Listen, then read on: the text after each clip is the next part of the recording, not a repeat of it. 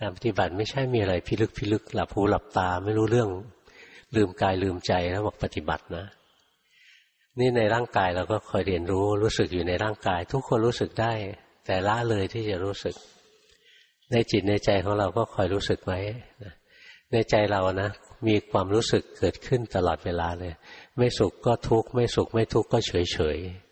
นะลองไปสังเกตดูสิเดี๋ยวก็สุขเดี๋ยวก็ทุกข์เดี๋ยวก็เฉยเฉย กระทบอารมณ์ที่ดีก็มีความสุข กระทบอารมณ์ที่ไม่ดีก็มีความทุกข์ กระทบอารมณ์ที่ไม่ชัดเจนก็เฉยเฉยนะในจิตใจของเรานะ เดี๋ยวก็ดีเดี๋ยวก็ร้าย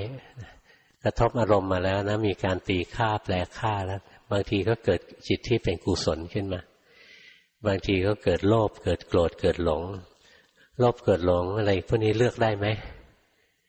ตั้งใจว่าจะไม่โกรธเคยโกรธไหม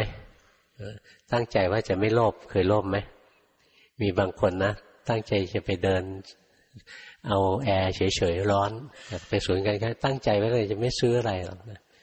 เดินศูนย์การค้านะเห็นอะไรก็อยากได้ รู้ว่าอยากได้เผลอแวบเดียวนะหิ้วของไม่ไหวแล้ว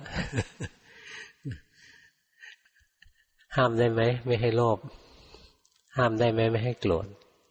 เคยตั้งใจไม่โกรธก็โกรธตั้งใจไม่โลภก็โลภใช่ไหมบอกว่าไม่รักได้ไหมไม่ให้รัก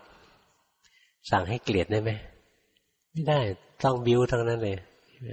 ต้องบิ้วขึ้นมานี่เราคอยคอยรู้สึกนะรู้สึกดูการทำงานของจิตใจไปเรื่อยเพราะว่าเดี๋ยวมันก็สุขเดี๋ยวมันก็ทุกข์เดี๋ยวมันก็ดี เดี๋ยวมันก็ลายเลือกไม่ได้ เลือกไม่ได้สั่งไม่ได้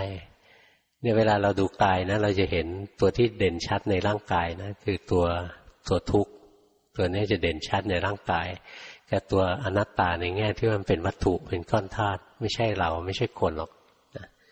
แต่ดูจิตดูใจนะตัวที่เด่นชัดนี่คือตัวอนิจจังนะทุกอย่างมันชั่วคราวไปหมดเลยสุขมันก็ชั่วคราว ทุกข์มันก็ชั่วคราวโลภโกรธหลงก็ชั่วคราว